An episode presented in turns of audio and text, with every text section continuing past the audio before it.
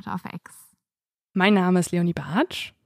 Und mein Name ist Lynn Schütze. Und Leo, wir haben ja gerade einen Off-Tag und wir sind beide mhm. in die mhm. Heimat gefahren und ich bin so entspannt, was sich ganz falsch anhört zu sagen, weil wir eigentlich gerade auf Tour sind und schon sieben Städte gespielt haben und man eigentlich mega fertig ist. Ja, es ist schon mega cool, euch alle kennenzulernen. Also es ist super aufregend. Wir erzählen euch ja quasi immer einen Live-Fall und kriegen eure ganzen Reaktionen gespiegelt und das ja. macht mega Spaß. Es gibt einem die größte Energie und Motivation für viele, viele weitere Folgen Mode of X. Aber man ist auch immer richtig gut im Arsch danach. Also, oh Gott.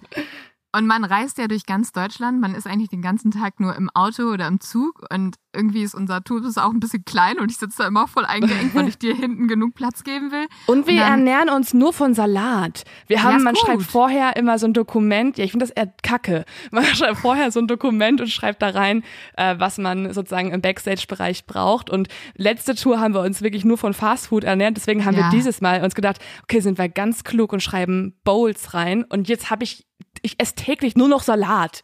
Ja, Nervt. weil mein Magen auch rebelliert, wenn ich irgendwas anderes esse, weil der so ist, so, wenn du mir jetzt noch Scheiße gibst und dann auch noch aufgeregt bist, dann mache ich ja, das alles stimmt. gar nicht mehr mit.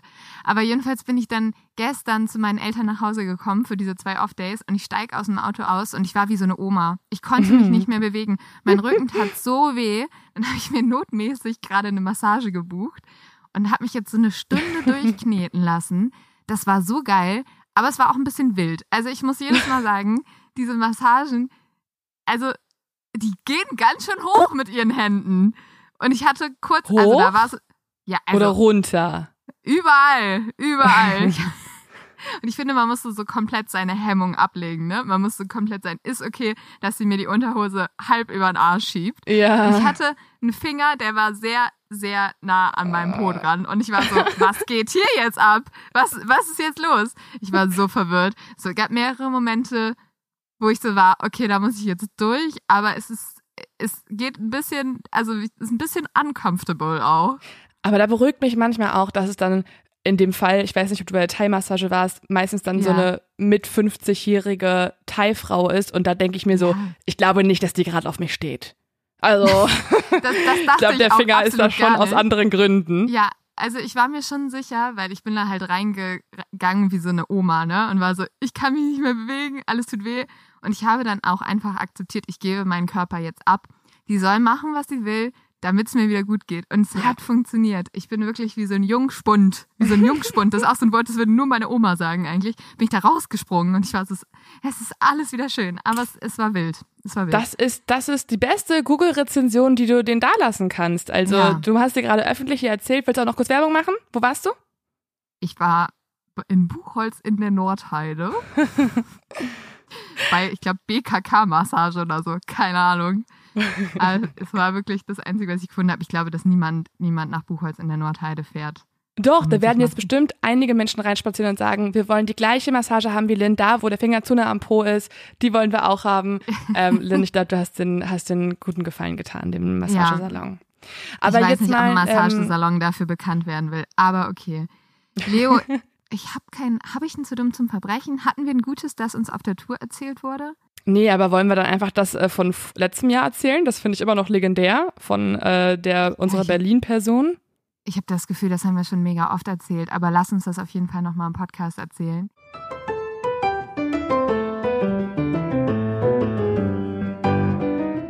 Letztes Jahr habe ich auf der Tour nach einem zu dumm zum Verbrechen gefragt in jeder Stadt. Ne? Vorher sollten mir Leute Nachrichten schicken. Mittlerweile sollen die das einfach live erzählen. Und ich kriege dann eine Nachricht, wo mir jemand sein zu dumm zum Verbrechen erzählt. Und der Benutzername, den ich zuerst sehe, ist keine Line for Nine. Und ich war so, Berlin! Hm. Wie Klischee willst du sein? Es ging dann auch irgendwie, es ging um Koks oder Drogen, die entsorgt wurden. Und die Person hat eine Anzeige wegen falscher Mülltrennung bekommen am Ende, weil sie irgendwie den Plastikmüll nicht gesondert hat. Es war so Berlin durch und durch. Und was auch durch und durch Berlin war, war das Selbstbewusstsein, mit der, ja. mit dem, äh, mit dem die Person sich dann auch gemeldet hat bei uns in der Show. Also wir haben die Nachricht vorgelesen und haben dann kurz gefragt, ist hier gerade heute keine Line von Nein im Publikum? Und keine Line von Nein hat sich sehr, sehr enthusiastisch gemeldet, hat sogar aufgezeigt, geschnipst und war Gejubelt. extrem stolz. Und danach haben wir nach anwesenden Polizisten gefragt und dann wurde auch ein bisschen gelacht und aber keine Line von Nine war trotzdem total entspannt. Ich habe tatsächlich keine Line von Nine später noch in einer Bar getroffen in Berlin, weil ich Nein. bin später noch feiern gewesen an dem Abend und wir Hast haben uns noch, noch gesehen. Abgeholt? Sie kam sogar gar nicht aus Berlin, um kurz das Klischee nochmal zu brechen. Sie kam ah, ja, nicht okay. und ist extra nach Berlin gefahren. Okay, ja. aber es ist mit Abstand immer noch das Beste zu dumm zum Verbrechen, das ich gehört habe. Ja, also es war für mich, das fand ich immer noch geil, dass sie nur Stress bekommen hat wegen Mülltrennung. Das war eigentlich mega, mega deutsch. Also eigentlich war es nicht das Berlin-Klischee, sondern das Deutschland-Klischee, was wir hiermit bestätigen wollten. Ja, und das äh, ist jetzt eigentlich ein ganz guter Moment, um einmal kurz zu sagen, dass diese Folge, auch wenn der Pre-Talk gerade total locker ist, alles andere als locker sein wird. Also es wird eine sehr, sehr ernste Folge, Leute. Wir werden darin wahrscheinlich keine Witze machen und falls wir Witze mhm. machen, sowieso auch mal an dieser Stelle kurz erklärt, ähm, ich, ihr versteht, glaube ich, alle unseren Humor und ihr versteht auch, dass wir es natürlich auch machen, um die Folgen aufzulockern, um das Thema erträglich zu halten. Und so reden wir auch einfach miteinander. In dieser Folge wird, glaube ich, ein bisschen schwerer mhm. fallen. Ähm, genau, das nur kurz einmal vorab, falls jemand sich darauf einstellen möchte. Lynn, was glaubst du, wie viele Kinder werden jährlich als vermisst gemeldet? Oh, ähm, ich weiß, dass ich dazu mal eine Zahl gehört habe und mega schockiert war, weil die so unglaublich hoch war. Also ich glaube, in Deutschland werden echt 100.000 oder sowas. Also ich glaube, extrem viele Kinder und Jugendliche verschwinden, was ich so schrecklich finde, weil man kriegt ja von ganz vielen überhaupt nichts mit. Ja, die Zahl passt so ungefähr. Also das stimmt. Das sind, ähm, es ist schon echt eine erschreckend hohe Zahl. In Deutschland werden jedes Jahr ungefähr 60.000 Kinder und Jugendliche als vermisst gemeldet. Aber um jetzt alle kurz zu beruhigen, die bleiben dann nicht alle auch vermisst, sondern bei über 95 Prozent der Fälle klärt sich das Ganze auf. Also eine extrem hohe Aufklärungsquote und viele der Kinder kommen auch wieder zurück zu den Familien. Also das ist zum Beispiel auch, wenn ein Kind einfach wegläuft und die Eltern Panik kriegen und die Polizei verständigen und das abends wiederkommt, oder? Genau. Und in den USA sind es 450.000, aber auch hier klärt sich der Großteil wieder auf. Aber das sind ja auch nur die Kinder, die überhaupt irgendwie registriert werden, also die tatsächlich am Ende vermisst gemeldet werden. Was aber ist mit den Kindern, die verschwinden, ohne dass es überhaupt irgendjemand mitbekommt, die nicht in irgendeiner Statistik auftauchen, weil sie gar nicht als vermisst gemeldet werden, die einfach auf einmal weg sind und um genau so einen Fall geht es heute. Dafür gehen wir nach New York und zwar zum 23. Juli 1991. Es ist ein heißer Sommertag, beinahe 32 Grad. Die Sonne knallt auf den grauen Asphalt. Obwohl der Handy Hudson Parkway im nördlichen Teil Manhattans von Bäumen gesäumt ist, bieten sie den drei Bauarbeitern nur wenig Schatten. Die Männer stapfen an diesem Tag am Rand der Fahrbahn entlang. Hinter der Leitplanke fällt das waldige Gelände hier steil ab. Ab und an fahren Autos an den Männern vorbei. Die Männer rauchen eine Zigarette, mal schweigen sie, mal reden sie, als einer von ihnen etwas Helles im Unterholz entdeckt. Es ist eine blau-weiße Kühlbox, wie man sie von Picknicken oder Barbecues kennt. Sie ist den Abhang hier heruntergerutscht und liegt ungefähr 50 Meter unterhalb der Männer. Bedeckt von abgerissenen Ästen und Blättern hätte man sie eigentlich hier leicht übersehen können, und das, was sich in ihrem Inneren befindet, wäre dann vermutlich für immer unentdeckt geblieben. Aber die Männer schauen jetzt in die Kühlbox oder was machen sie damit? Ja. Weil eigentlich lässt man ja sowas einfach liegen, oder? Ja, einer der Männer schaut jetzt rein. Der Rest traut sich nicht so richtig oder findet es vielleicht auch irgendwie egal. Aber einer der Männer, sein Name ist Joe Rizzo, steigt vorsichtig jetzt über diese metallische Leitplanke und bahnt sich jetzt seinen Weg durch das dichte Gestrüpp, bis er jetzt direkt vor der Kühlbox steht. Die Kühlbox liegt auf der Seite und der weiße Deckel ist einen Spalt geöffnet. So als hätte ein Tier sich irgendwie versucht, dort seinen Weg reinzubahnen. Joe Rizzo hebt jetzt vorsichtig den Deckel. Und das ist jetzt auch ein Moment, über den redet er in dem Podcast des New York City Police Department. Der Podcast heißt Break in the Case und auf den beziehen wir uns auch zum Großteil in dieser Recherche. Ja, über diesen Moment redet er äh, ganz emotional und sagt auch, bis heute weiß ich nicht, warum ich es getan habe. Warum habe ich die Kühlbox geöffnet, anstatt einfach weiterzugehen? Denn was er jetzt hierin finden wird, wird ihn noch Jahre später verfolgen. Aber bevor er reinschaut, nimmt er etwas anderes wahr. Und zwar den unangenehmen Geruch, der aus der Box steigt. Oh nein. Faulig wie Fleisch, das zu lange in der prallen Sonne gelegen hat. Aber so eine Kühlbox ist doch voll klein, oder? Also so viel passt da ja nicht rein. Ja, da passt schon nicht so viel rein. Und er denkt jetzt auch, da es ja so komisch riecht, denkt er jetzt erstmal daran, dass das vielleicht von einem Barbecue noch ist und da irgendwie halt, wie gesagt, einfach tatsächlich Fleisch drin liegen würde, was zu lange in der Sonne war. Er kippt jetzt die Kühlbox um und als allererstes kullern jetzt volle Coca-Cola-Dosen auf den Boden und bleiben dann metallisch glänzend im Unterholz liegen. Darunter ist ein schwarzer Plastikmüllbeutel. Joe Rizzo nimmt jetzt seine Schaufel und schneidet jetzt vorsichtig ein Loch in den Müllsack. Dann ruft er die Polizei. Oh Gott. In der Box, und jetzt wird's ziemlich hart, ich habe ja schon am Anfang gesagt, das ist echt keine Folge für schwache Nerven. Das ist ein extrem verstörender Anblick jetzt. In der Box liegt der abgemagerte Körper eines kleinen Kindes. Das Kind ist nackt und die Verwesung ist schon so weit fortgeschritten, dass die Gesichtszüge kaum noch zu erkennen sind.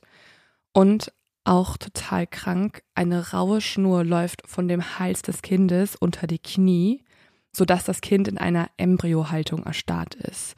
Das heißt, jemand muss es irgendwie in Anführungszeichen zusammengeklappt haben, weil das Kind eigentlich sonst nicht in die Kühlbox gepasst hätte.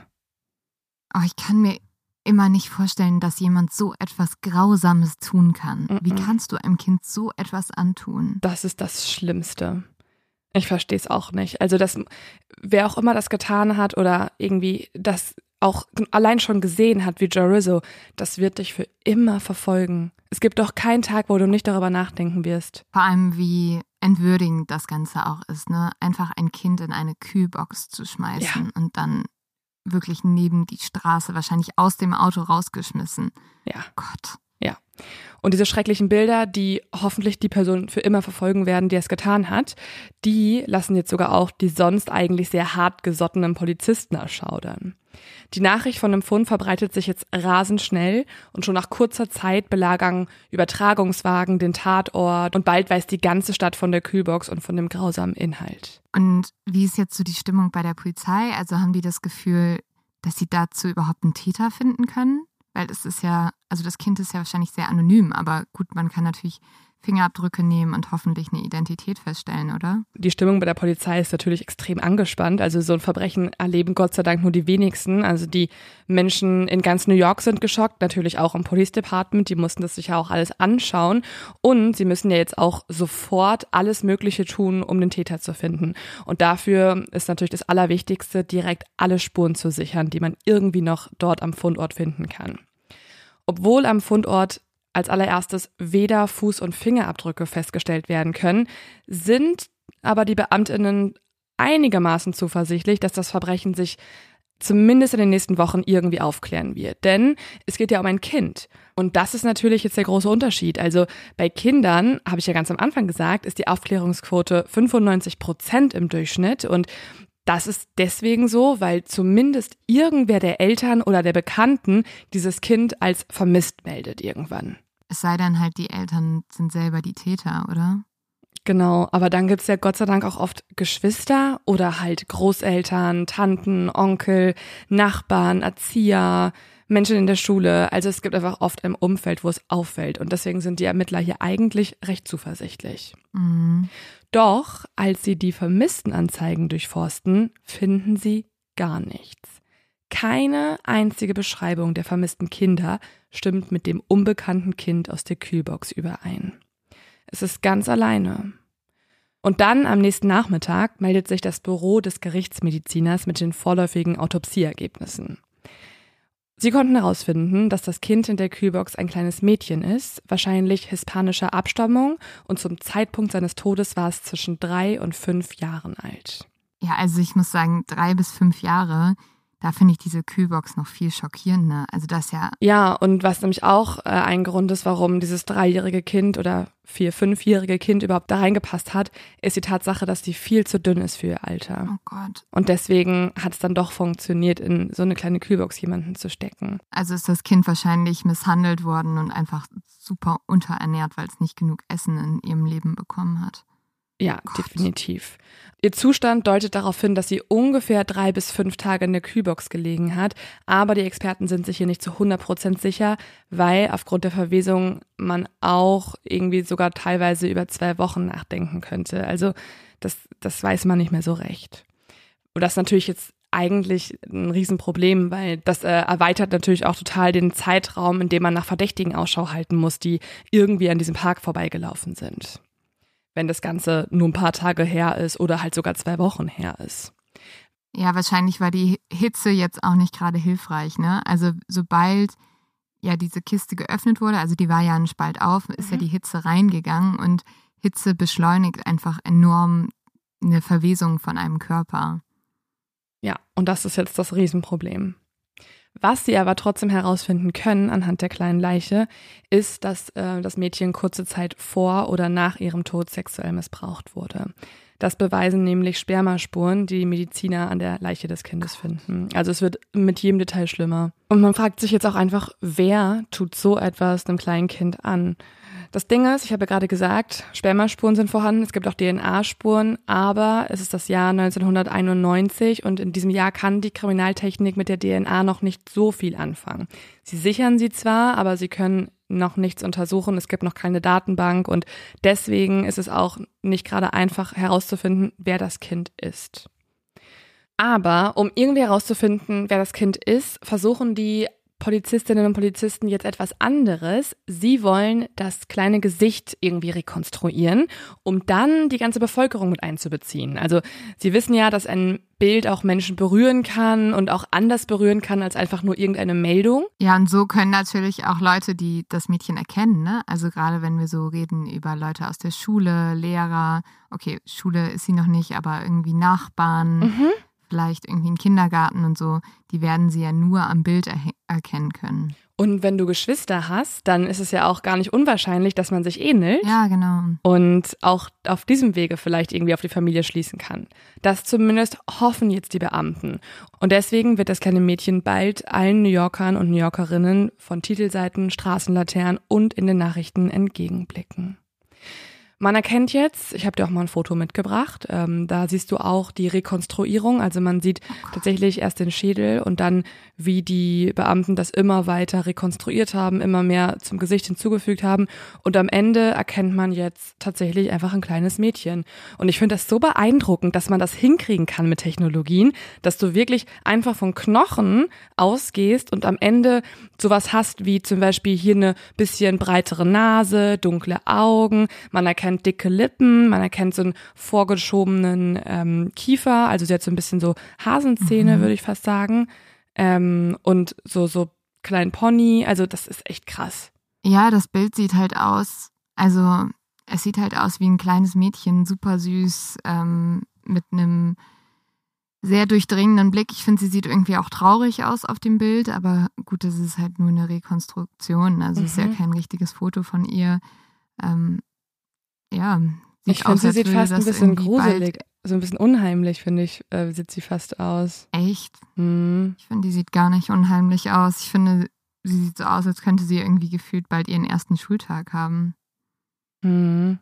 Also vielleicht auch einfach, weil sie halt so rekonstruiert wurde, dass man sie ziemlich neutral blicken lässt. Also sie lächelt ja nicht, sie guckt einfach nur ganz starr und dadurch, dass sie so abgemagert ist, hat man ihr natürlich auch eher eingefallene Wangenknochen und so gemacht. Ne? Also man wusste, dass sie viel zu dünn ist. Ja, die haben ja auch verschiedene Varianten von ihr gemacht. Also auch, wo die Haare ein bisschen anders mal sind und das Gesicht ein bisschen anders, weil du natürlich auch nicht ganz genau das wahrscheinlich am Schädel rekonstruieren kannst. Mhm, genau. Bringt das denn was? Meldet sich denn jemand auf dieses Bild?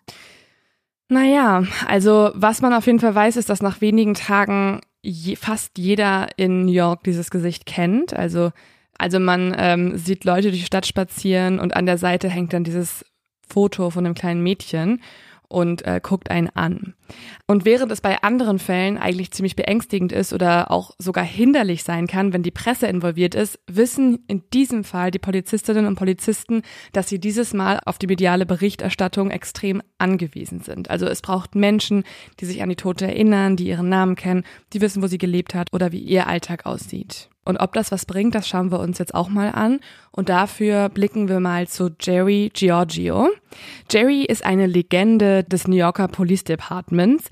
Er wird jetzt zum leitenden Ermittler und das offizielle Sprachrohr des Falls. Fotos von damals zeigen ihn als einen kantigen Mann mit kurzem Haar und Vollbart, der entschlossen in die Kamera blickt.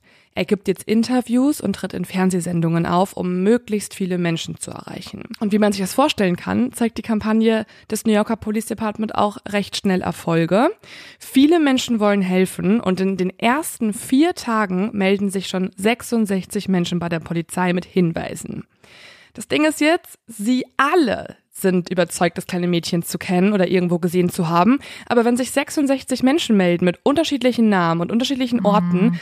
dann weiß man ja natürlich auch, das meiste davon kann gar nicht stimmen, weil es ist auch sehr widersprüchlich, wenn die eine Person sagt, äh, sie war die Nachbarin bei mir zu Hause und die andere Person sagt, nee, aber ich kenne sie doch als Cousine. Das ist ja leider sowieso oft so in vermissten Fällen, zum Beispiel auch bei Lars Mittang. Da geht jede Woche bei der Familie ein Hinweis ein, wo jemand glaubt, Lars gesehen zu haben, ähm, weil natürlich Leute helfen wollen oder auch irgendwie von dem Fall berührt sind und dann diese Personen auf einmal überall sehen. Also wahrscheinlich in jedem kleinen Mädchen, das man mal gesehen hat, meint man jetzt, diese Leiche zu erkennen.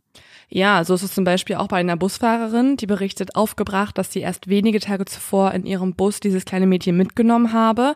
Eine andere Frau meint aber, sie erkennt die Tochter ihrer drogenabhängigen Cousine und gleich drei Anrufer beschuldigen eine Frau, die angeblich ihre Tochter misshandeln soll. Das Ding ist, die meisten dieser Anrufe führen ins Nichts. Zumindest fast, muss man sagen, denn auch wenn die Ermittler jetzt in diesem Fall nicht rausfinden können, wer das vermisste Mädchen ist, werden sie durch zahlreiche Hinweise auch auf andere Dinge aufmerksam. Das heißt, das ist fast das Gute daran, also wenn man überhaupt irgendwas Gutes daran erkennen kann, nämlich sie überprüfen jetzt natürlich auch alle Dinge und dadurch können jetzt auch andere Dinge verhindert werden, weil man zum Beispiel herausfindet, welche Familien tatsächlich ihre Kinder misshandeln. Also diese Hinweise zum Beispiel zu der Frau, die ihre Tochter misshandeln soll, das ist ja durchaus was, wo die Polizei auch ermitteln sollte und mhm. dann halt dieses Kind noch retten sollte. Das ist halt wirklich gut, wenn dadurch solche Fälle aufgeklärt werden. Es gibt jetzt vor allem einen Anruf, der aus der Masse der vielen Hinweise heraussticht.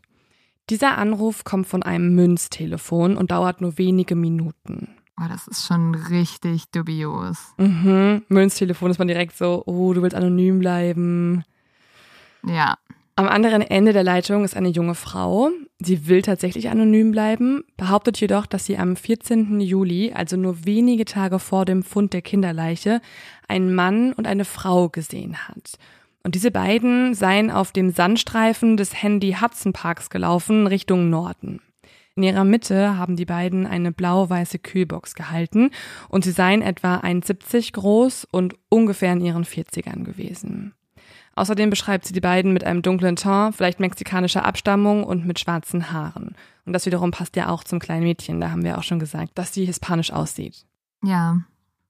Das ist ja tatsächlich ein super konkreter Hinweis, auch mit mhm. der Kühlbox und so. Genau, aber mehr kann diese Frau auch nicht erzählen und die Detectives sind sich jetzt relativ sicher, okay, das waren wohl kaum jetzt irgendwie Picknicker, die da mit exakt der gleichen äh, mit exakt der gleichen Kühlbox rumgelaufen sind. Aber so aufgeregt die Polizisten auch zunächst reagieren, die Beschreibung der beiden Menschen bringt wiederum keinen Erfolg. Genauso wenig wie andere Hinweise von Menschen, die sich bei der Polizei melden. Das heißt, sie haben jetzt erstmal nichts. Das gerade soll aber nicht die einzige Sackgasse bleiben. Und das, obwohl die Polizei tatsächlich jeder Spur nachgeht. Sogar die Kühlbox verfolgen die Beamtinnen und Beamten bis zu der texanischen Fabrik, wo sie hergestellt worden ist. Und obwohl dort nur 79 Kühlboxen aus der gleichen Charge in Bundesstaat New York geliefert wurden, ist ja keine große Zahl, gibt es keinerlei Aufzeichnung darüber, wer sie gekauft hat. Also wer die letztendlichen Abnehmer waren. Auch an den Fundort kehren die Polizistinnen und Polizisten immer wieder zurück. Sie gehen dort in alle Schulen und Kindergärten in der Nähe, in der Hoffnung, dort von einer vermissten Cousine oder einer vermissten Schwester zu hören.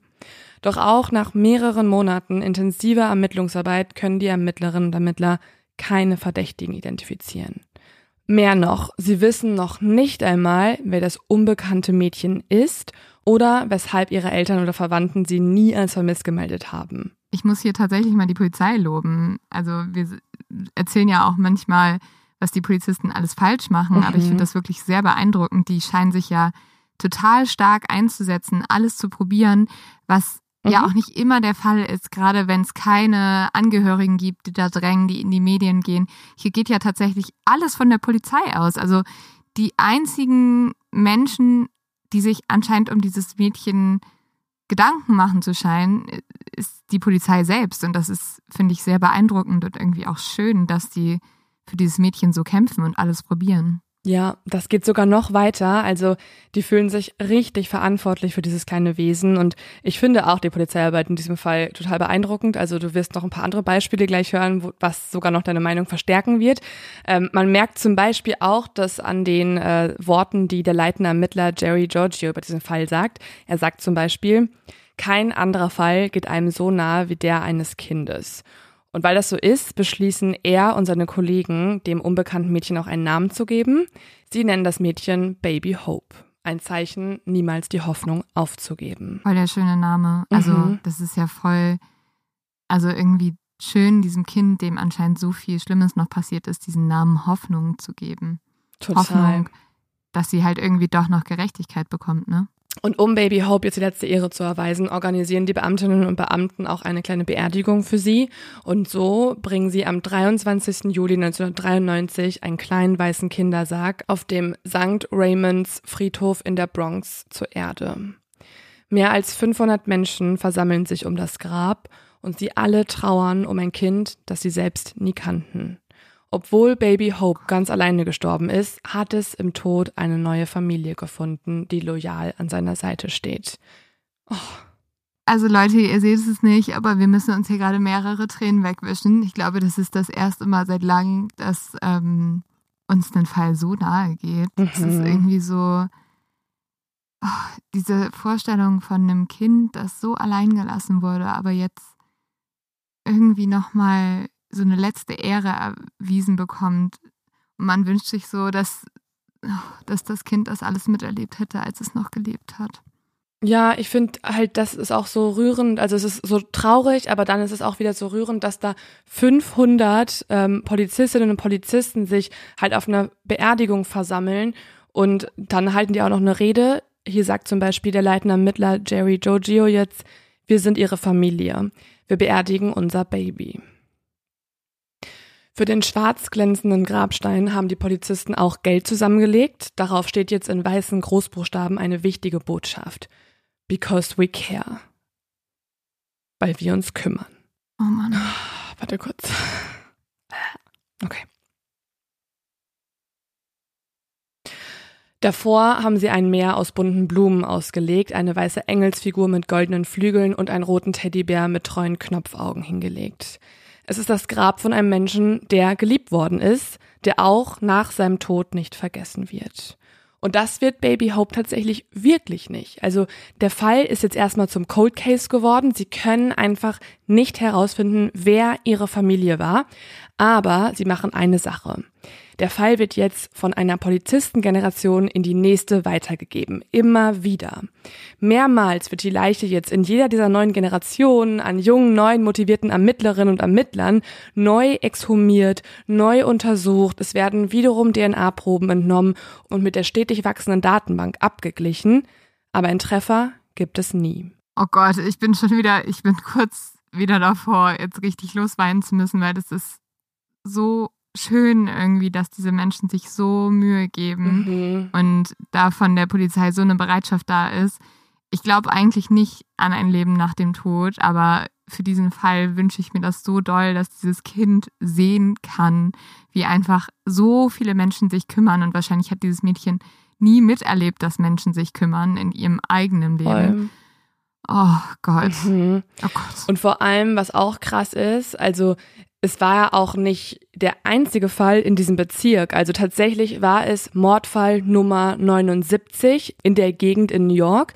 Also Bezirk 34 ist das und das war in der Zeit, wo es passiert ist, 1991, eine der gewalttätigsten Gegenden in ganz New York. Und wenn das sozusagen ein eigener Bezirk im Land gewesen wäre, dann hätte der die zweithöchste Mordrate der Welt gehabt. Also total crazy, was da abging zu der Zeit. Das heißt. Und deswegen heißt es, also eigentlich hatten die sehr viel zu tun mhm. und nicht die Zeit, sich um dieses Kind zu kümmern. Ne? Ja, zumindest nicht, dass sie auch noch diese ganzen Zeremonien abhalten und so. Das machen sie wirklich aus eigenem, aus eigener Anteilnahme.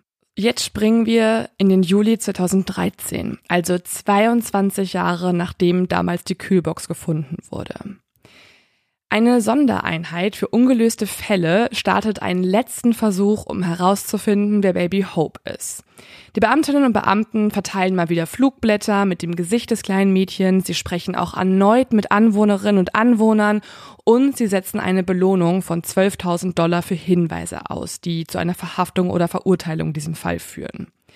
Und sie machen jetzt eine Sache, die haben sie zuvor ausgelassen. Das ist jetzt etwas anders als früher. Um auf Nummer sicher zu gehen, geben die Polizisten dieses Mal auch Interviews auf Spanisch. Also sie gehen jetzt davon aus, dass die Person ah. vielleicht nie Englisch verstanden hat. Man kann ja nie wissen. Und tatsächlich funktioniert das. Ein Anruf kommt. Ein Tag später, nachdem die Pressekonferenz auf Spanisch gehalten wurde, um zwei Uhr nachmittags klingelt das Telefon der Cold Case Einheit. Olla. Am anderen Ende ist eine Frau. Sie spricht Spanisch. Sie zögert und möchte ihren Namen nicht nennen. Aus Angst, dass sie jetzt irgendwie auch in den Fokus der Medien gelangen könnte. Aber was sie zu erzählen hat, soll den Ermittlungen eine völlig neue Wendung geben. Diese Frau berichtet dem Polizisten jetzt von einer Geschichte, die sie vor ungefähr fünf Jahren gehört hat. Eine Bekannte, mit der sie regelmäßig einen Waschsalon in der Bronx besucht hat, habe ihr diese Geschichte erzählt. Während die beiden ihre Wäsche in die Trommeln stopften, vertraute ihr diese Bekannte eine schreckliche Familientragödie an. Sie erzählt ihr, wie sie als Kind gesehen habe, wie ihre kleine Schwester tot in einer Kühlbox lag. Sie selbst sei damals noch klein gewesen und habe niemanden gehabt, mit dem sie darüber sprechen konnte. Die Anruferin, also mit der sie gerade hier im Waschsalon steht, die glaubt der Frau auch nicht so richtig. Sie erzählt nämlich dem Polizisten so, ja, was für eine Geschichte. Das äh, hat sie erstmal als verrückte Spinnerei abgetan und hat auch darüber gar nicht mehr so richtig nachgedacht. Sie dachte, das, das, das kann nicht sein, das, das ist irgendeine Aufmerksamkeitsnummer oder so. Bis sie die verzweifelten Aufrufe der Polizei in einer spanischen Nachrichtensendung gesehen hat. Da sei es ihr wieder eingefallen, erzählt sie. Sie wüsste zwar nicht, ob es sich bei dem Mädchen um Baby Hope handelte, aber die Ähnlichkeiten seien ja doch offensichtlich, oder? Nach 22 Jahren also nun dieser konkrete Hinweis, diese potenzielle Zeugin. Wer ist denn diese Frau genau gewesen? Also können die die jetzt finden? Das fragt jetzt auch die Polizei. Die ähm, fragen jetzt nach, ob sie diese Bekannte besser beschreiben könnte. Und das kann die Zeugin. Sie sagt, es sei eine mexikanisch-amerikanische Frau, Ende, so Mitte 20 gewesen. Und sie nennt auch einen Nachnamen. Castillo.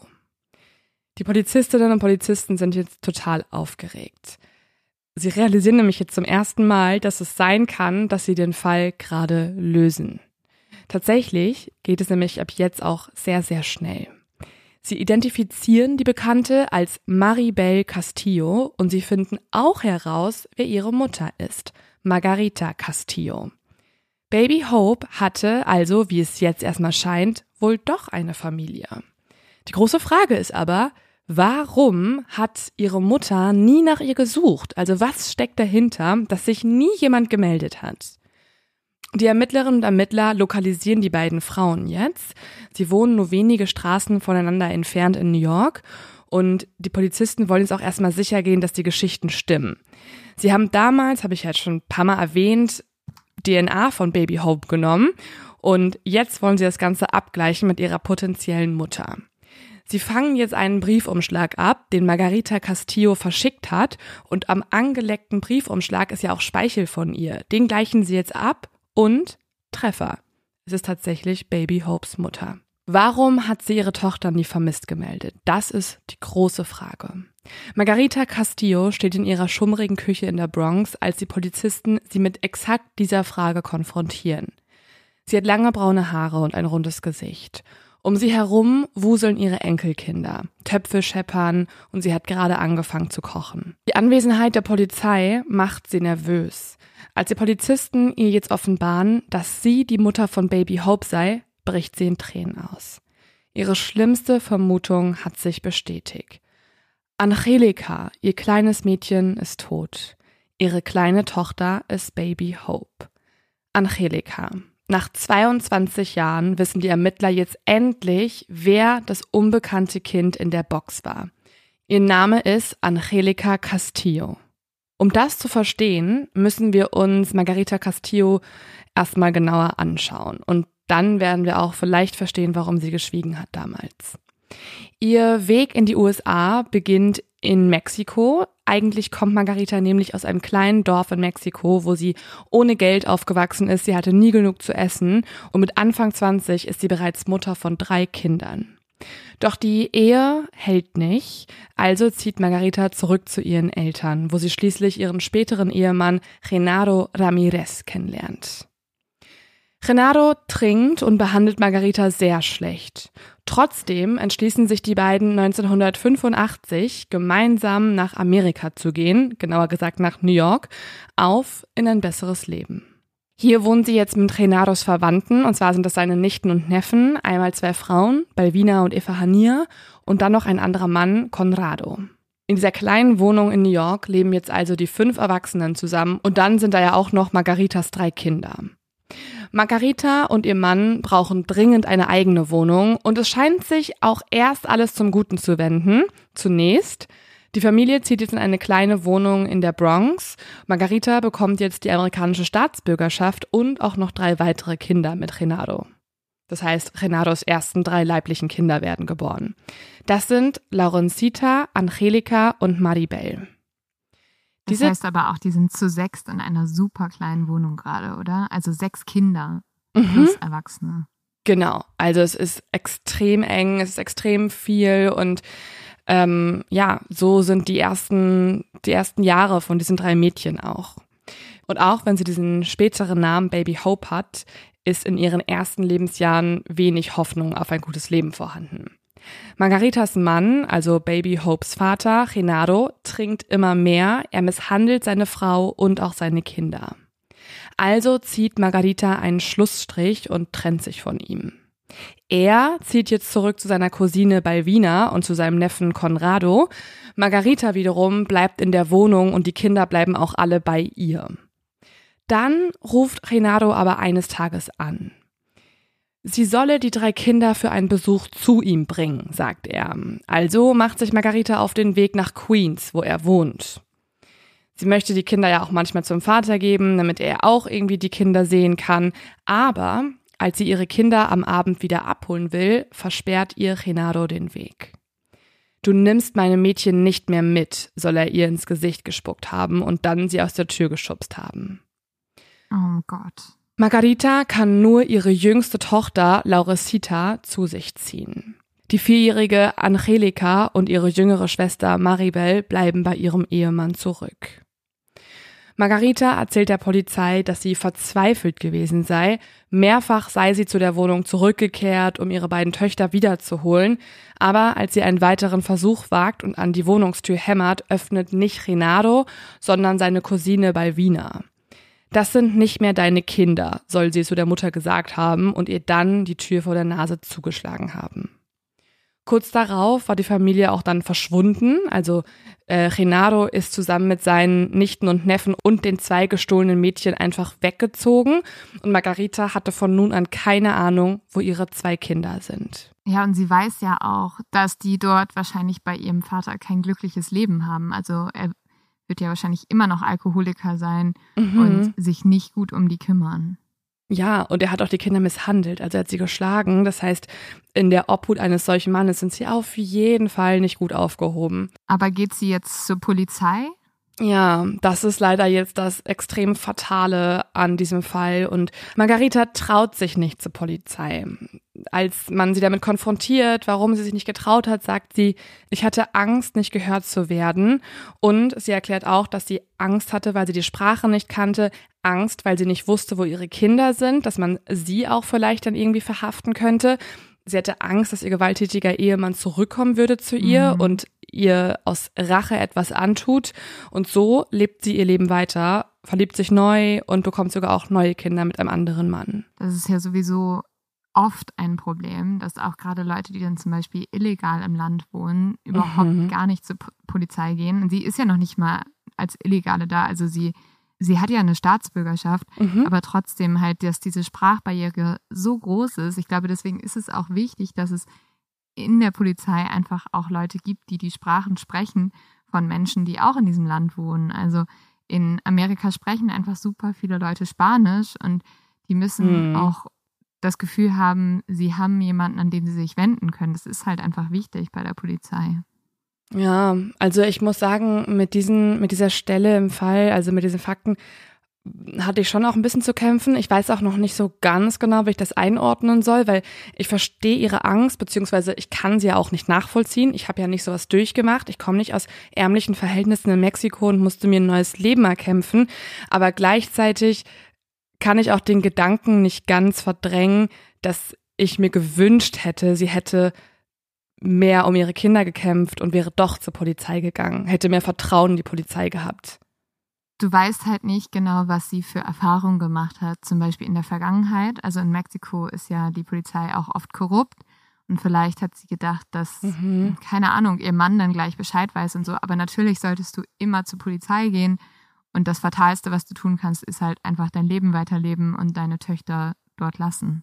Eines Tages, acht Jahre nachdem ihr die Tür vor der Nase zugeschlagen wurde, bekommt Margarita jetzt einen Anruf. Und zwar von Renados Cousin Conrado. Also von dem Mann, mit dem sie auch in den ersten Jahren zusammengewohnt hat, der auch in dieser Wohnung war am Anfang. Conrado fragt jetzt, willst du dein Kind zurückhaben? Margarita sagt sofort ja, klar. Sie vereinbart auch einen Treffpunkt, aber an diesem Treffpunkt erscheint Conrado nur mit einem Kind, und zwar mit der mittlerweile elfjährigen Maribel. Wo ist Angelika? fragt Margarita ihn jetzt verdutzt und daraufhin die bittere Antwort, sie ist tot. Was genau passiert ist, will Conrado nicht verraten und Margarita fragt auch nicht nach. Sie Wieso fragt sie nicht nach? Ja, Sie sagt, sie wollte sich nicht eingestehen, dass ihr kleines Mädchen wirklich tot ist und sie redet sich einfach ein, dass der Cousin Angelika verkauft habe oder hofft, dass ihr kleines Mädchen eines Tages irgendwann zu ihr zurückkommt. Das finde ich noch viel, also das finde ich genauso schlimm, wenn das Kind verkauft worden wäre. Ja. Ich, das habe ich auch oh wiederum Gott. nicht verstanden. Also ich, ich kann verstehen, dass das irgendwie Verdrängung ein Schutzmechanismus sein kann und dass man das eigentlich schon längst glaubt, dass sie vielleicht wirklich tot ist, aber das nicht wahrhaben möchte und deswegen nicht, nicht genau darauf eingeht und sie erwartet wahrscheinlich auch keine wirklich authentische Antwort von Conrado, weil dann müsste Conrado ja auch erzählen, warum sie tot ist oder wer sie umgebracht hat. Und das ist halt das Ding. Also ich glaube, es ist eine ganz große Mischung aus Verdrängung, Angst, aber auch irgendwie also nicht Gleichgültigkeit, aber die, durch diese Verdrängung kommt halt diese Gleichgültigkeit. Es ist auch eine Hoffnung, die sich nicht erfüllen wird. Angelika kommt nicht heim. Dafür taucht jetzt die Polizei auf und bestätigt Margaritas schlimmsten Befürchtungen. Was ist denn mit der anderen Tochter? Also hat die was erzählt, was dort passiert ist oder sowas? Also nochmal kurz als Zusammenfassung hier. Margarita haben wir jetzt herausgefunden, hat mit dem Tod nichts zu tun. Sie hat ihr Kind ja verloren und danach scheint es passiert zu sein. Und deswegen müssen die Polizistinnen und Polizisten natürlich irgendwie anders herausfinden, was passiert ist. Ja, also der Vater ist ja bitte super verdächtig. Ja, komplett.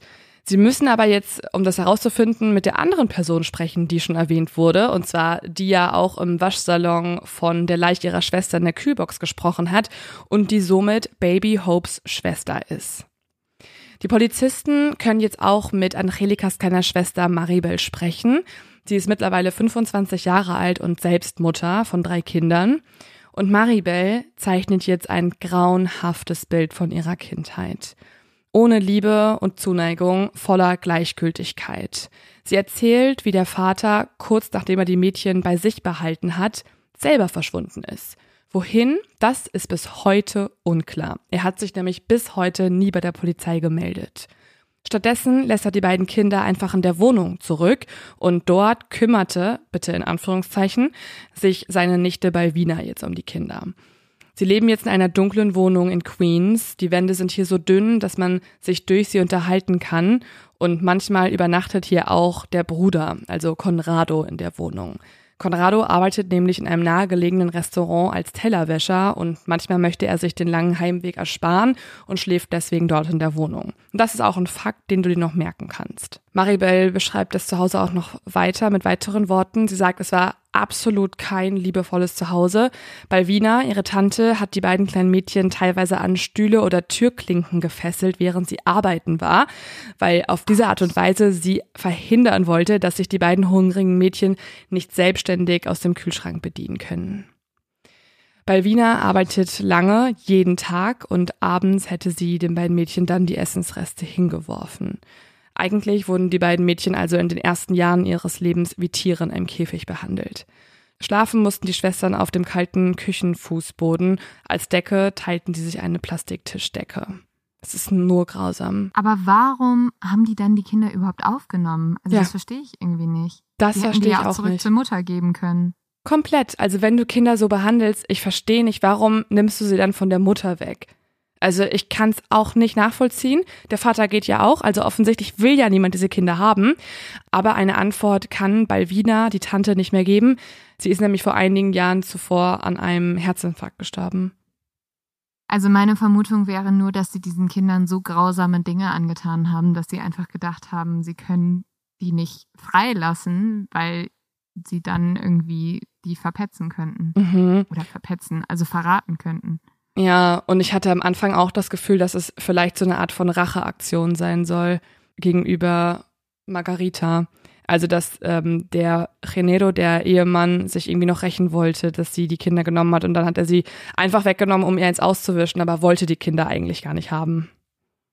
So grauenhaft. Komplett. Doch, also egal was, also es ist sowieso grauenhaft, aber die Kinder können doch am allerwenigsten was dafür. Ja. Dann gebt die wenigstens in ein Heim oder irgendwas. Aber oh, ich verstehe Menschen nicht. Wirklich. Da, da zweifle ich an der Menschheit bei sowas. Mhm. Eine Erinnerung von Maribel ist für die Ermittler von besonderer Bedeutung. Und zwar ist es eine Erinnerung von einer ganz speziellen Nacht. In dieser Nacht wacht Maribel auf und bemerkt, dass ihre Schwester nicht mehr neben ihr liegt. Dafür hört sie dumpfe Stimmen aus dem angrenzenden Flur. Eine weibliche und eine männliche Stimme. Stopf sie rein, sie passt nicht. Das sind die Stimmen, die sie hört. Sie klingen verzweifelt und dann ist Stille. Am nächsten Morgen ist Angelika verschwunden. Doch keinen aus der Familie scheint das irgendwie zu kümmern. Keiner macht sich Sorgen oder erkundigt sich, wo das kleine Mädchen geblieben ist. Keiner außer Maribel. Doch Maribel ist noch jung, zu jung, um sich wirklich daran zu erinnern. Und mit der Zeit verblassen jetzt ihre Erinnerungen an ihre Schwester. Vielleicht ist es auch irgendwie wieder ein Schutzmechanismus von ihr, aber man muss sich vorstellen, sie ist vollkommen alleine in einer lieblosen Umgebung, in der sie gefesselt wird, keine Liebe bekommt und dann wird ja auch noch die Schwester brutal und sinnlos genommen, ohne jede Vorwarnung und irgendwie ist es klar, dass das Mädchen davon traumatisiert ist und das definitiv irgendwie vergessen möchte. Ja, aber scheinbar hat sie sich ja dann mit der Zeit doch wieder erinnert und das dann in diesem Waschsalon erzählt. Und sie liefert den Ermittlern jetzt auch noch einen Hauptverdächtigen. Am 11. Oktober 2013, also 22 Jahre nach dem Fund der Leiche, sitzt jetzt ein schmächtiger Mann mit schütterem schwarzen Haar und dichten Oberlippenbart in einem Verhörraum der Cold Case Unit in Brooklyn. Er trägt ein kurzärmliches weißes Hemd, er hat tiefe Augenringe unter seinen Augen und er wirkt sehr erschöpft, aber ruhig und er ist bereit zu reden. Es ist Baby Hopes Onkel, Conrado Juarez. Weil Baby Hope, also Angelika, kurz vor ihrem Tod ja sexuell missbraucht wurde, sind sich die Ermittler sicher, ihren Mann gefunden zu haben. Was dann folgt, ist jetzt kleinste Sisyphus-Arbeit, also Zwölf Stunden werden die Beamten jetzt Juarez verhören. Zwölf Stunden sind es, in denen der Onkel auch immer wieder seine Aussage ändern wird, mehrfach. Und diese Stunden wird er auch von einem Unbeteiligten zu einem Mitwisser und schließlich zum Täter. Das Verhör werden wir uns später auch noch kurz genauer anschauen, denn es wird diesen gesamten Fall wieder noch in ein anderes Licht rücken. Zu Beginn behauptet Conrado noch, dass er selbst grundlegende Fakten nicht kennen würde. Er kann sich angeblich noch nicht einmal daran erinnern, dass Angelika überhaupt irgendwie existierte. Angeblich gab es in seinem Leben keine Angelika. Das ist natürlich ein komplettes Warnsignal für die Beamtinnen und Beamten. Also immerhin haben sie jetzt schon aus mehreren Quellen gehört, dass Conrado und Angelika sich definitiv kannten und sie dort gewohnt hat. Nach und nach bekommen die Beamtinnen und Beamten aber immer mehr Informationen aus ihm heraus und plötzlich gesteht er, ja, er kannte Angelika, nein, er wisse nicht, dass sie tot sei, ja, er habe den Leichnam mit seiner Schwester versteckt und am Ende steht eine Geschichte. Und die schauen wir uns jetzt nochmal an. Conrado war 1991 30 Jahre alt und arbeitete mehrmals die Woche als Tellerwäscher in einem Restaurant in Queens. Nach einer Schicht, die er hatte, wollte er noch einen Abstecher in eine Bar machen, bevor er angetrunken dann in die Wohnung seiner Schwester in Queens stolperte, um dort zu übernachten. Im Flur traf er auf Angelika. Sie kam gerade aus dem Badezimmer. Wortlos nahm er seine kleine Nichte an der Hand und führte sie in sein Schlafzimmer. Nein, ja. nein. Jetzt lasse ich die Details weg, aber auf jeden Fall kommt es jetzt hier zu diesem sexuellen Übergriff. Also er vergewaltigt das kleine Mädchen. Als Angelika jetzt anfing zu schreien, drückte Conrado ihr ein Kissen auf das Gesicht, bis sie nicht mehr schrie. Danach rief er allerdings nicht die Polizei, sondern seine Schwester Balvina. Gemeinsam präparierten die beiden jetzt den Körper. Sie fesselten das kleine Mädchen und steckten es dann in die Kühlbox. Ich verstehe das nicht. Ich, also ich verstehe das einfach nicht. Egal wie sehr ich einen Menschen liebe, ob es ja. mein Bruder, mein Freund, ja. was weiß ich was ist, wenn jemand sowas tut. Nee. Also erstmal verstehe ich nicht, wieso jemand sowas tun kann. Und dann zweitens, du kannst, also wenn ich mitkriegen würde, dass jemand ein kleines Lebewesen umbringt, Komplett. dann würde ich ja nicht dem noch helfen, dass ich, ich zweifle an der Menschheit. Ja, also ich konnte leider nichts über wiederum Conrados Kindheit rausfinden, aber ich kann mir das nur erklären, wenn diese Person ebenfalls halt Missbrauch erlebt hat und da einfach nicht mehr differenziert und irgendwie ja sozusagen entmenschlicht wurde, weil das ist kein empathisches Verhalten. Also das kann sein, ne?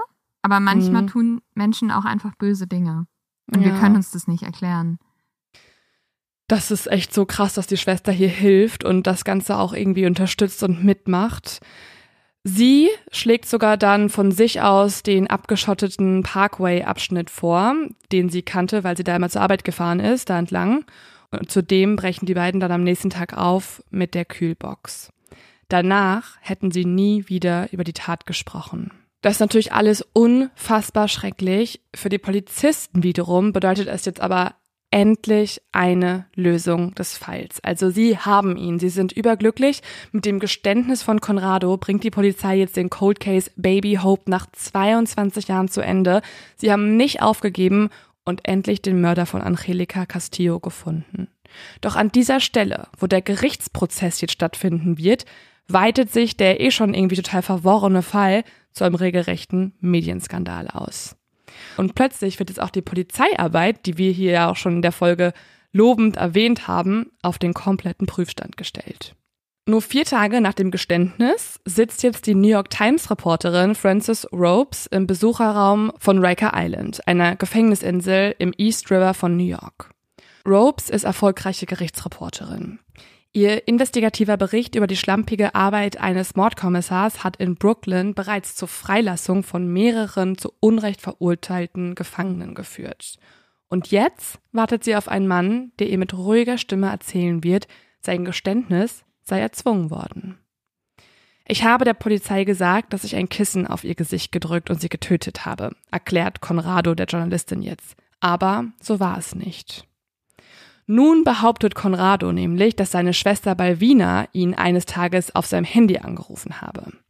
Angelika sei die Treppe hinuntergefallen und war dann sofort tot.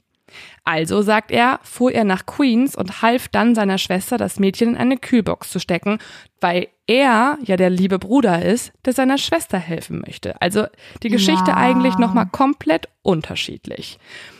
Aber eine Sache kommt ja nicht mhm. hin, ne? Der sexuelle ja. Missbrauch. Ganz genau. Also wann ist das denn bitte passiert dann? Ganz genau. Also das ist dieser große Fehler daran, der einfach nicht passt. Die Tatsache, dass äh, seine Geschichte auch nicht zu der von der Polizei festgestellten Todesursache Ersticken passt, ignoriert Conrado also auch. Das ist das Zweite, was nicht passt. Und er behauptet auch, er habe das Mädchen weder missbraucht noch getötet. Das Ganze sei nämlich so entstanden. Sein Geständnis sei nämlich aus Druck entstanden. Die Polizisten hätten ihn stundenlang bedrängt und auf seine Schuld beharrt. Und jetzt sagt er, nach einer Weile und nach so viel Druck habe ich es akzeptiert und gesagt, was sie wollten. Die Frage ist natürlich, stimmt das? Wurde Conrado hier wirklich zu einem Geständnis gezwungen oder, das glaube nämlich ich tatsächlich ja, viel mehr, ist es der verzweifelte Versuch eines Mörders, sich zu retten? Ich glaube, Conrado ist ins Gefängnis gegangen und hat gemerkt, dass dort Kindermörder wirklich ganz unten stehen und hat dann beschlossen, hm, dann sage ich lieber, meine Schwester hat, die, hat das Kind umgebracht und es ist die Treppe runtergefallen, als dass alle wissen, ich bin Kinderschänder. Und er spielt auch nochmal die Karte so Polizeigewalt aus. Er sagt jetzt, er hat da ähm, alles Mögliche mhm. erlitten, wurde zu der Behauptung ja auch gezwungen und so weiter. Trotzdem kriegt es Conrado jetzt hin, den Ball zurück an die Polizei zu spielen. Die müssen sich jetzt irgendwie dafür verantworten, dass sie dieses Geständnis erzwungen hätten und das müssen sie jetzt vor Gericht widerlegen. Kannst du dir vorstellen, wie sie das hinkriegen, Lynn? Ja, halt mit den Obduktionsergebnissen. Ja, und mit einem Video. Denn es ist ja mittlerweile gang und gäbe, zumindest ähm, auf jeden Fall schon mal in den USA, dass die Verhöre, besonders von Beschuldigten in einem Tötungsdelikt, von Anfang bis Ende mit Bild und Ton aufgezeichnet werden. Das Problem ist jetzt nur so ein bisschen das Jahr 2013. Da war die Technik noch nicht so weit wie heutzutage. Und viele Polizeiwachen in New York waren noch nicht mit dieser Videoausrüstung ausgestattet. Das heißt, im Raum des Cold Case Squads in der Gold Street, in dem Conrado Juarez verhört wurde, gab es keine Kamera. Nein! Ja, richtig Was? scheiße. Warum genau in dem Raum? Ja. Also folgten die Ermittler einer in New York üblichen Praxis. Zuerst verhörten sie Conrado die gesamte Nacht.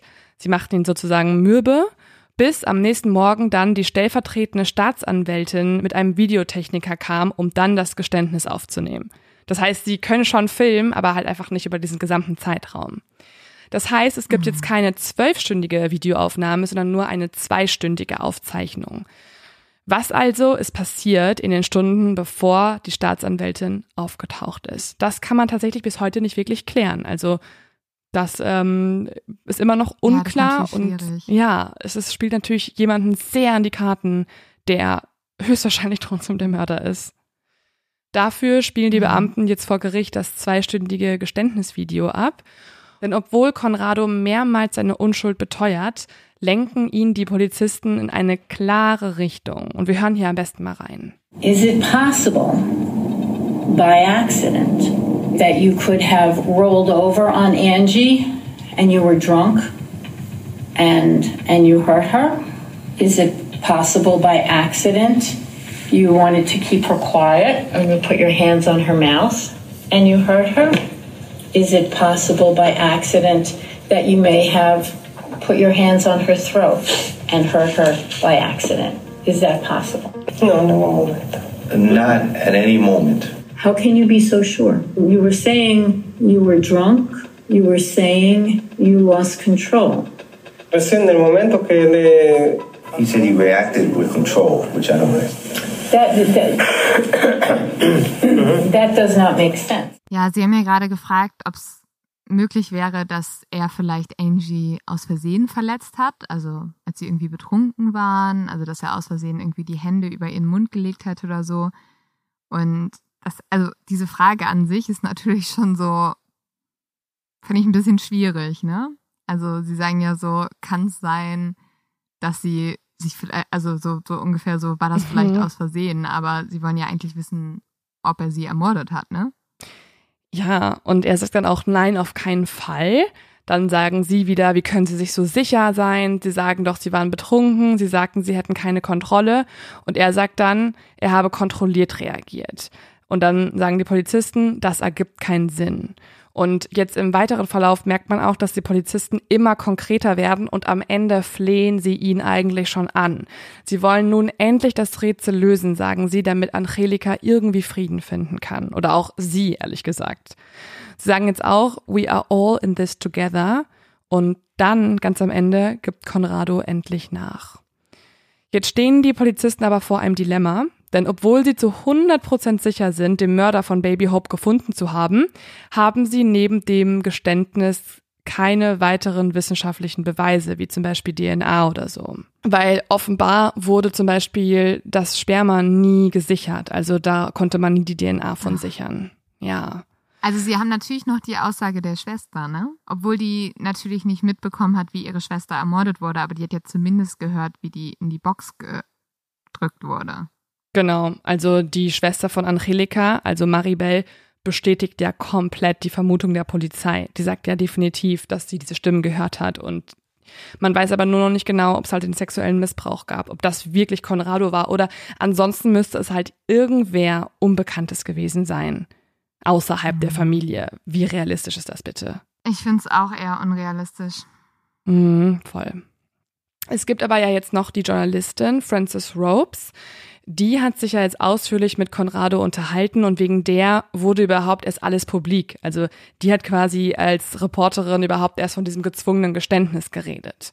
Also fordert die Staatsanwaltschaft von Manhattan jetzt die Journalistin Frances Ropes auf, in den Zeugenstand zu treten.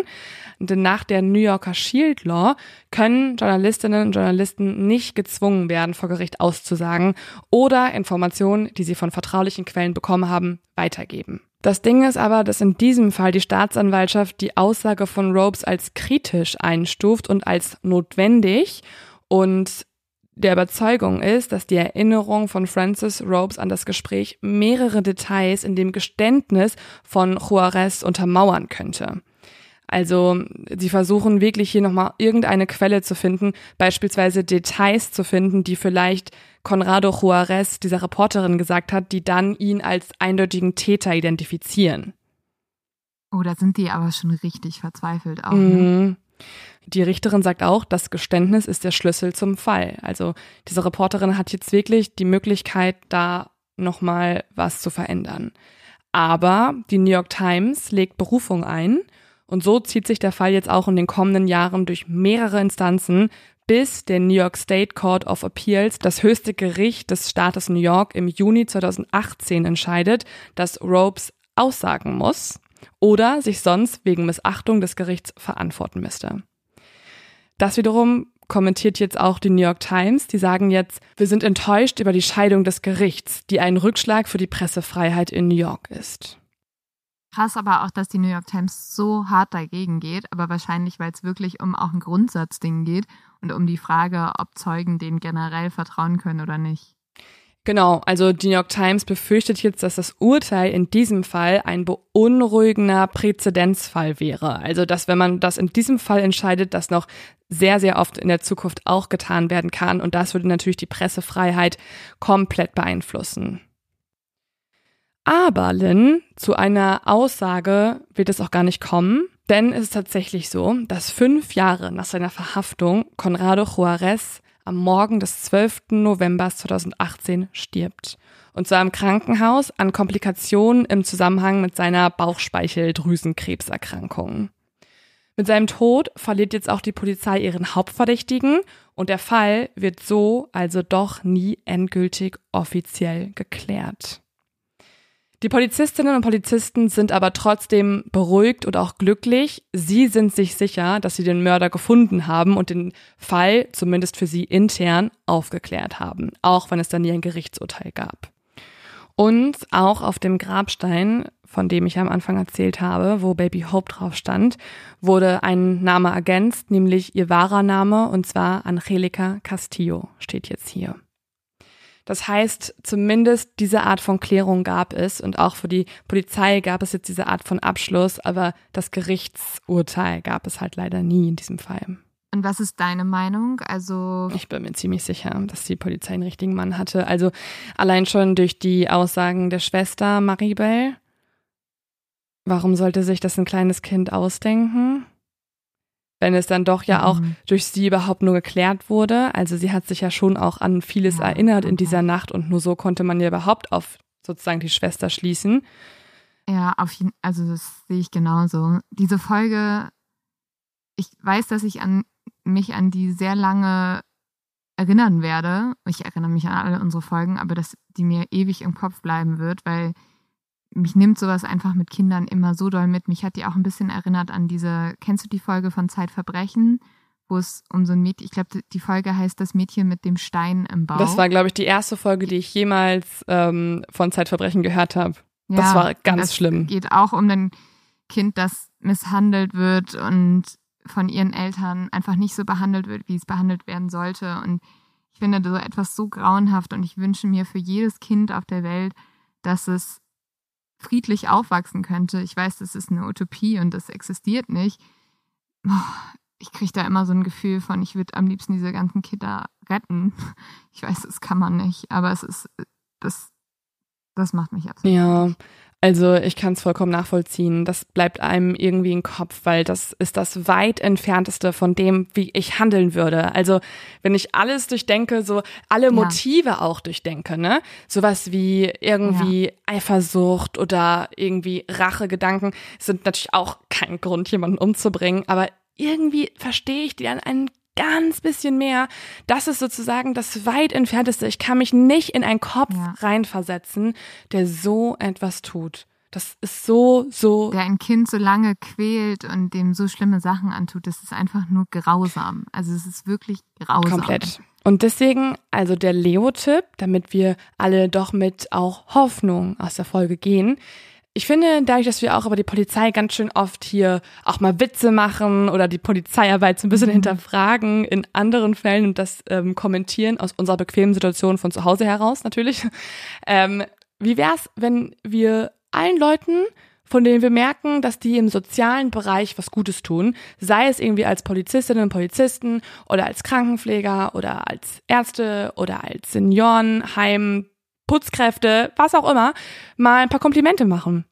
Also einfach mal ein Kompliment ja, machen, wenn voll. wir merken, jemand tut der Gemeinschaft was Gutes.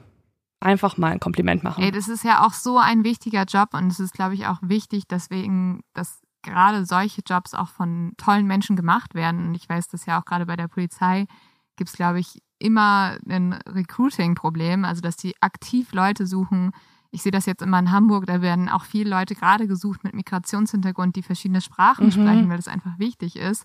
Und wir kriegen übrigens auch oft Nachrichten von Polizisten und Polizistinnen, die sagen, hey, ich verstehe ein bisschen, dass ihr manchmal die Polizei basht, aber wir versuchen unser Bestes. Es gibt auch gute Leute. Und ich will damit sagen, liebe Polizei Hamburg oder München oder was auch immer, wir würden uns so gerne mal mit euch treffen. Wir würden so gerne mal mit auf Streife ja. fahren. Will ganz viel ja. wissen.